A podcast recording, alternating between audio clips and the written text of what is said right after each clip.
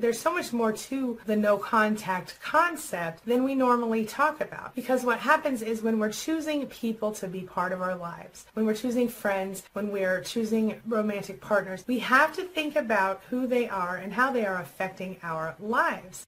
It's really all about setting boundaries and figuring out exactly what it is that is acceptable to you and what is not acceptable to you. Because the bottom line is 99.9% of the time, someone who violates your boundaries repeatedly again and again has no interest in them at all. No interest in respecting you or your boundaries. And so that's going to be a big important note when you're thinking about who is allowed in your life and who is not.